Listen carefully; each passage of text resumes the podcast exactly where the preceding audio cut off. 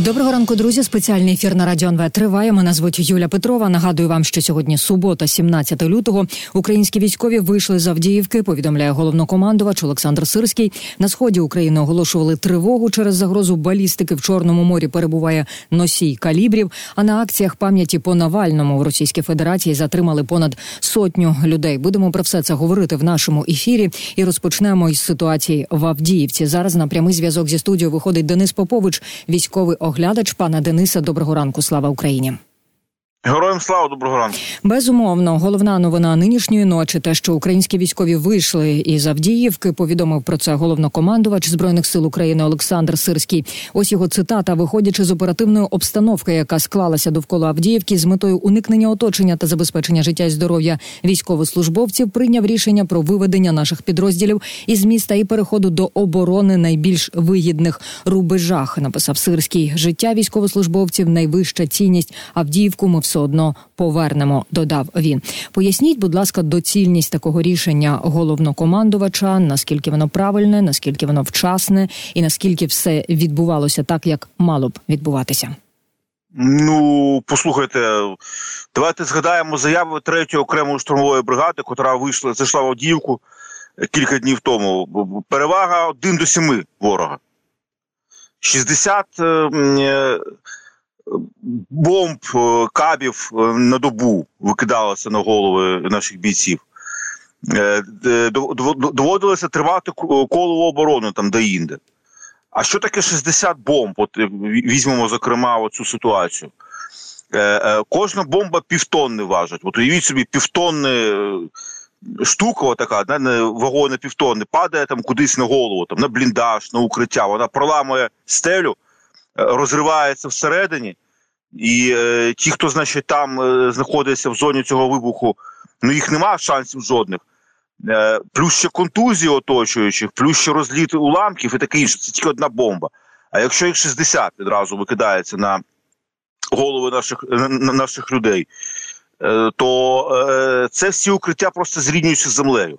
Ще додаємо е, перевагу 1 до 7. Це казали е, керівники і командири 3-ї окремої штурмової бригади. Mm -hmm. Мої джерела е, це значить, підтверджують ситуацію, що там там було. Тобто це абсолютна правда.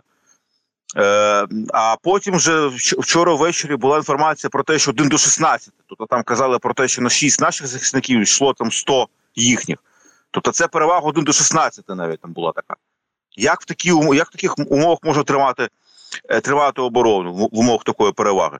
Або кидати резерви для того, щоб е, намагатися цю цю перевагу нівелювати і е, відкинути ворога.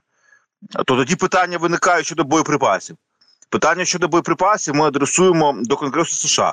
Тобто ця історія вона має е, кожна має свої імена. Тобто це імена кожного з республіканців, які е, зволікали, е, зволікали щодо вирішення питання про надання допомоги це боєприпаси. Це питання щодо боєприпасів. Тобто в таких умовах тримати місто ну є абсолютно правильне, на мій погляд, рішення щодо виведення наших військ. Угу. Це збереження життя та здоров'я наших військовослужбовців, це збереження та життя та здоров'я наших людей в умовах, коли є снарядний голод, і в умовах, коли ворог поставив все для того, щоб цю Авдіївку взяти е, до певної до певної дати. Це дата виборів була. Дата виборів ну, Російської Федерації, так званих виборів. Ось на превеликий жаль, на превеликий жаль, можна констатувати, що цю цю задачу вони виконали, але виконали її е, в піровий спосіб. Пір, пірова перемога. Знову ж таки, давайте згадаємо їхні втрати перед початком Авдіївської операції. Е, це за даними Генштабу. Це було 253 тисячі військовослужбовців Російської Федерації. Станом 10 жовтня було е, загинуло. Була була така цифра. Зараз же більш ніж 400 тисяч. От більш ніж 100 тисяч людей вони поклали великою мірою під Авдіївкою. Великою мірою під Авдіївкою. Ось до речі, щодо співвідношення а, снарядів і а, що там відбуває, що там відбувалося буквально напередодні. А, Олександр Тарнавський, ми пам'ятаємо, командувач оперативно-стратегічного груповання військ Таврія а, поінформував, що це єдине правильне рішення було в тій ситуації залишити Авдіївки. І ось як він охарактеризував цю ситуацію. Росіяни наступають по трупах власних солдатів і мають перевагу в снарядах у співвідношенні 10 до 1. Така от історія історія. Ви згадували а, окрему штурмову е, третю окрему штурмову бригаду і її командувач. Він її командир. Він подякував е, своїм людям, своїм воїнам за те, що в Авдіївці вони поводилися гідно, і за те, що дали бій росіянам навіть за тих умов страшних, які ми зараз з вами обговорюємо. Скажіть, а е, даруйте за моє запитання, мені дійсно цікаво. А чому взагалі третю окрему штурмову бригаду кидали на посилення Авдіївки? Отак за кілька днів від того, як з міста довелося вийти? Ну тепер я думаю, що це було зроблено для того, щоб прикрити цей вихід. Тобто, це елітні бійці, це елітна бригада, котра очевидно була кинута для того, щоб е, створити умови для більш-менш успішного виходу наших бійців е, з оточення, яке ну там вже намічалося. Там ситуація вже складалася таким чином, що через брак людей, через брак боєприпасів, знову ж таки підкреслюю, чому цей брак боєприпасів виник. Це е, питання до кожного з республіканців, які це зволікали з ухваленням цієї допомоги. Але так чи інакше, очевидно, третя окрема штурмова бригада була кинута для того, щоб забезпечити вихід наших бійців. Uh -huh. Я думаю, що ця версія найбільш найбільш вирогідна в даному, в даному ситуації. Чому саме вони? Ну, очевидно, там висока довіра була покладена на на цих бійців. Ну а решту питань тут треба вже ставити нашим командувачем, чому саме таке рішення було ухвалено. Чому саме таке рішення було ухвалено? Ну і ми пам'ятаємо, що російська е, російські війська активізували наступ на Авдіївку в жовтні минулого року, одночасно з масованими ударами по місту 14 лютого. Зовсім нещодавно в місцевій адміністрації заявили, що дорога в Авдіївку повністю е, прострілюється. Тож я хочу повернутися за питань до питання, за яких умов здійснювався відхід, чи встигли підготуватися до нього, і чи були запасні шляхи для цього відходу. Ну е, зараз, оскільки відхід вже було зроблено, ці питання вже мають, е, так би мовити, академічний сенс. Угу. Ну, відхід вже зроблено. Тобто, так чи інакше, ці шляхи були використані, і тепер за заявами командувачем Збройні Сили України займають оборону на е, нових рубежах. Про нові... Чесно кажучи, що Та-та. ну що таке ці нові рубежі? Ну була інформація про те, що принаймні в Донецькій області створюються фортифікаційні споруди. Ця інформація вона вже лунала ну, з певних джерел, ну останні там пару тижнів так точно, навіть більше. Ну зараз виникає питання, скільки ці фортифікаційні споруди вже підготовлені. Тобто їхній ступінь їхньої підготовленості на сьогоднішній день не є е, не є відкритою інформацією, так само е, де ці рубежі зараз знаходяться. А що там із ландшафтом? Ми можемо розуміти там низина чи навпаки е, висоти, і нам легше буде ну, так. важко сказати. Я ще раз кажу, я не маю інформації, де саме ці окопи, де саме ці е, споруди були збудовані, в якому зараз вони стані і географічно, де вони де вони знаходяться. Ну, зараз на ваше питання відповісти дуже важко. Угу.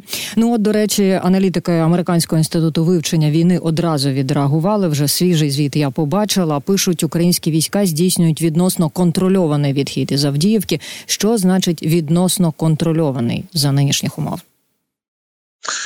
Ну, е, з лунала інформація про те, що е, були потрапляння в полон там були проблеми на певних етапах з оточенням, на певних ділянках от, е, е, Авдіївки.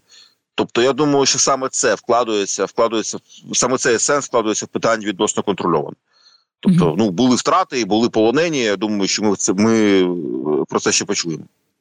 Ну і власне про втрати росіян ви трохи розказали. Е, нереальне співвідношення сил е, російських і українських, нереальні втрати для росіян. Е, я думаю, що на жаль, серед наших бійців, серед наших воїнів також були втрати, але все це будемо аналізувати і все це будемо бачити. Ну напевно, невдовзі, так коли проаналізу вдасться трошки відійти від цієї події, і трошки добре, давайте зараз важко давати якісь анонси, важко говорити, що буде далі далі. Тим не менше, у вас запитаю, Авдіївка стільки трималася. А ми кажемо, що якогось е, там чогось над-над надзвичайного не сталося, тому що було зрозуміло, напевно, на жаль, що Авдіївку тимчасово доведеться залишити. Ще раз підкреслюю тимчасово. Е, із хорошого, те, що українським військам вдалося уникнути оточення, тобто вийшли українські війська. Що ще з хорошого, і от як ми можемо трошки абстрагувати абстрагувавшись, на жаль, да, від того, що це українське місто, що воно стільки трималося. Що ми ще можемо розуміти, що ми ще можемо сказати, як на загал описати ситуацію? Ну і власне як можемо її спрогнозувати бодай на недалеке майбутнє. Ну як на загал ситуацію описати? Ну залишено місто, яке трималося 10 років. Я кажу 10 років, оскільки воно стояло з 14 року. Воно використовувалося для того, щоб е, планувати надалі деокупацію Донецька. Тобто, це були, були так би мовити, ворота в Донецьк. Це був плацдарм для е, того, щоб е, Збройні сили України вступали на Донецьк. Зараз цей плацдарм залишено. Зараз е, ворог покращив свої позиції біля Донецьку. Зараз ворог має додаткові можливості для логістики довкола Донецька. Ну нічого хорошого в цьому нема. Те, що залишили Авдіївку, чесно кажучи. Тобто я тут не, не можу знайти, не можу знайти. Чогось ну, позитивного позитиву окрім, немає, окрім оточення, окрім те, що вдалося уникнути окрім, так. Окрім так, що вдалося уникнути оточення, окрім е, величезної кількості росіян, які е, не, ну, тобто те, що вони заплатили за взяття цього міста. Ну, решту нічого хорошого, на жаль, не бачу. Тобто залишено українське місто, і окрім того, що це пірова перемога росіян, ну тут якогось позитиву знайти дуже важко.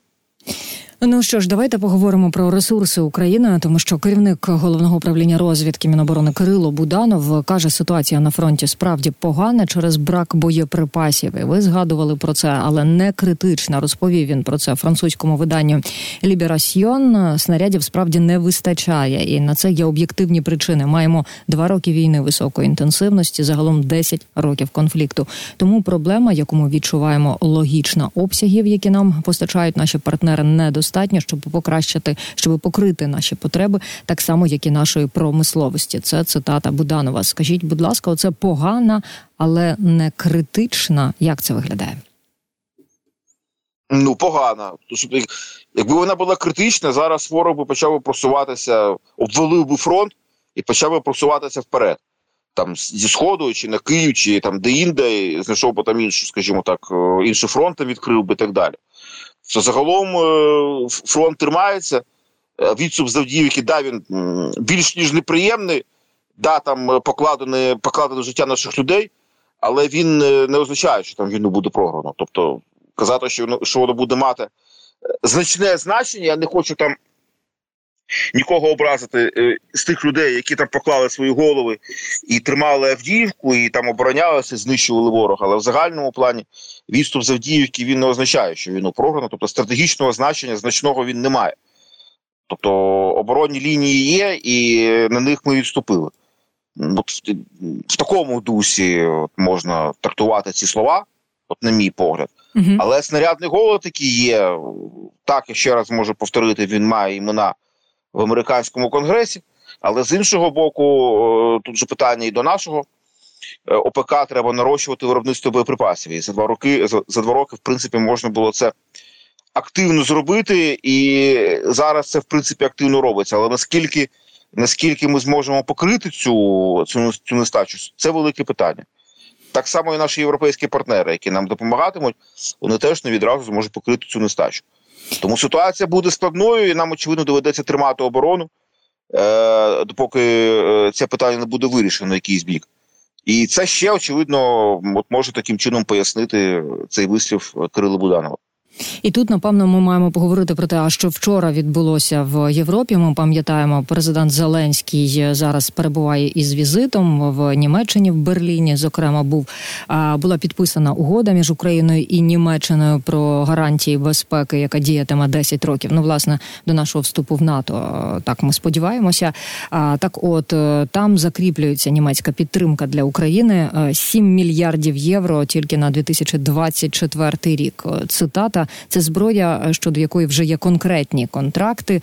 В годі зафіксована чітка позиція Німеччини щодо санкцій проти агресора трибуналу і заморожених активів. Ну щодо зброї, е, я так розумію, що все одно це питання часу. За один день цього не зроблять. Також Зеленський говорив про те, що звісно він сподівається, що допомога від США не припиниться, але навіть якщо таке станеться, зараз Україна та Європа збільшують виробництво власного озброєння принаймні при Олафі Шольці він це сказав. Значить, домовленості такі є, але знову таки нам потрібен час. Ну і видання Політіко на цьому фоні написало вчора. Це якраз хотіла з вами обговорити, що три країни Європейського союзу це Франція, Греція та Кібр, заблокували рішення щодо закупівлі боєприпасів для України поза межами блоку. От так до а, справ військових домішується політика. А ваша думка і військового експерта, чому таке відбувається, і взагалі, а що сталося напередодні? Ну, я ще хочу Францію додати. Так само так, було так, також угода. підписано. Угу, так. Там 3 мільярди євро Франція виділяє е, відразу в цьому році. Але знову ж таки потрібен час для того, щоб це виробництво розігнати. Тому постає питання щодо того, яким чином цей час проводити, і очевидно доведеться проводити в обороні для того, щоб накопичити ресурси. Але відповідаючи на ваше питання, е, посилання на газету політику про те, що там три країни заблокували, заблокували можливу закупівлю боєприпасів за межами Євросоюзу, це питання так. Е, е, більшу міру політичне, але більшу міру, але значною мірою фінансовою, оскільки є розрахунок на те, що оскільки є розширення виробництва боєприпасів, ну тобто збільшення виробництва, то воно вимагає розширення. А розширення вимагає інвестицій. Тобто інвестиції вимагають грошей. Е, ці боєприпаси будуть закупатися за межами Євросоюзу, то тоді гроші від Євросоюзу підуть іншим виробникам. А тому треба їх спрямувати безпосередньо на е, виробництво Євросоюзу для того, щоб забезпечити це розширення і збільшення кількості боєприпасів. З іншого боку, фінансово е, фінансово математично це обґрунтовано таке рішення. А з боку того, що потрібно швидше нам боєприпаси, от з цього боку, ясна річ, е, подібні заяви, подібна інформація виникає, викликає питання. Виникає питання. Ну і про приємне хочу з вами також поговорити. Чергова бавовна у Російській Федерації в Курській і Білгородській областях прогреміли вибухи. Місцева влада каже про ракетну небезпеку і роботу ППО. І також дуже палало нинішньої ночі в Іжевську, саме там, де виготовляють безпілотники. Подробиць поки що немає, але що розуміємо про нинішні атаки? Ну, чесно кажучи, я більшою мірою звернув увагу на Авдіївку. От uh-huh. те, що довкола довкола цього е, відбувається. Інформацію про цю бавовну так я знаю, я її бачу. Але е, тут можна лише загальними словами це описати. Ну, очевидно, йде мова знову ж таки про знищення інфраструктурних об'єктів, які пов'язані з е, виготовленням зброї. Е, можливо, з НПЗ. Ну ми зараз не розуміємо, куди саме прилетіло в інших регіонах Російської Федерації.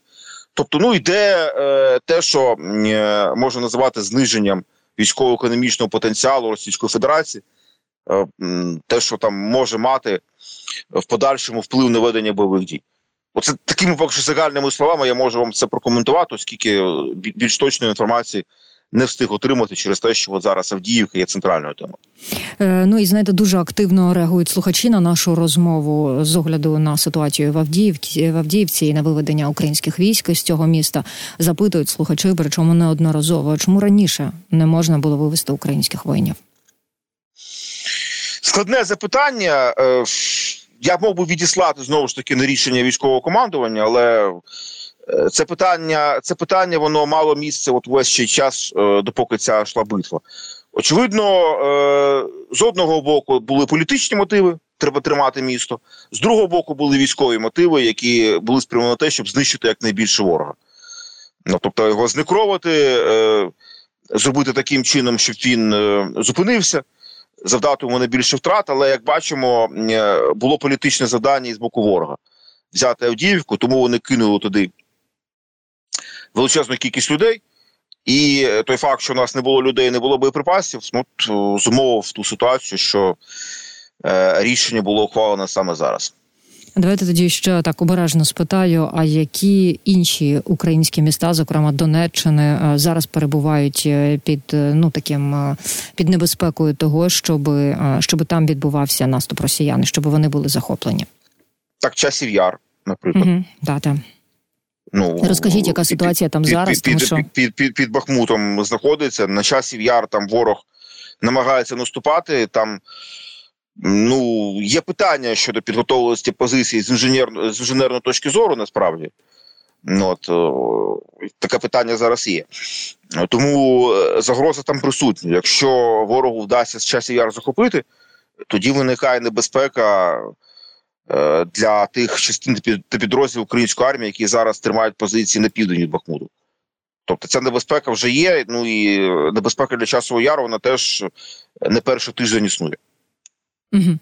Добре, давайте повернемося до Кирила Буданова, керівника головного управління розвідки української, власне, до його інтерв'ю виданню Ліберасьйон. А він також говорив про новітні технології. Зокрема, не вважає, що хід війни з Росією можуть змінити якісь новітні технології. каже у тривалій війни перемагає країна із найсильнішою економікою та логістикою. А чому такі заяви робить саме керівник ГУР? Адже саме його підлеглі за допомогою різних високо високотехнологічних дронів ну щоденно просто наносять ураження расистам? Ну, це питання знову ж таки до керівника ГУР, це його mm-hmm. думка. Ну, от там думка е, того ж Валерія Залужного полягає в іншому, що технології можуть нам допомогти в умовах, коли е, ворог переважає над чисельністю і за можливостями саме високі технології можуть нам допомогти добитися результату. Це так в загальному в загальному сенсі передаю його слова е, які були викладені в його матеріалах, uh-huh. двох крайніх матеріалах, які ми мали змогу прочитати. Це листопад, і це е, перед е, перед його перед його звільненням з поста головкома. Таке саме, в принципі, і Сирський підтримує. Він теж каже про необхідність розвитку технологій. Він про це теж казав. Тому це думка Буданова. Але ще можна погодитись, так, так це з тим, що в питаннях тривалої війни економіка та можливості забезпечення виходять на перший план. Тобто, якщо ми згадаємо Першу світову війну, а багато що ми зараз е, нашу війну порівнюємо саме з Першою світовою, то це була саме війна економік. Тобто Кайзерівська Німеччина вона впала через те, що е, її економічні можливості були меншими, ніж е, економічні можливості тих країн, які е, воювали проти неї. От, в принципі, таким чином. І зараз на цьому фоні е, постає питання щодо допомоги нашої заходу заходу оскільки ми жодним чином не казерській Німеччині, От, якщо екстраполювати наше становище на е, сьогоднішній день із 1914-18 е, роками, коли тривала Перша світова війна. Угу. Тому тут допомога заходу є критично важливою. Без неї, ясна річ, ми не зможемо вести війну проти Російської Федерації. Абсолютно неспівставні ресурси.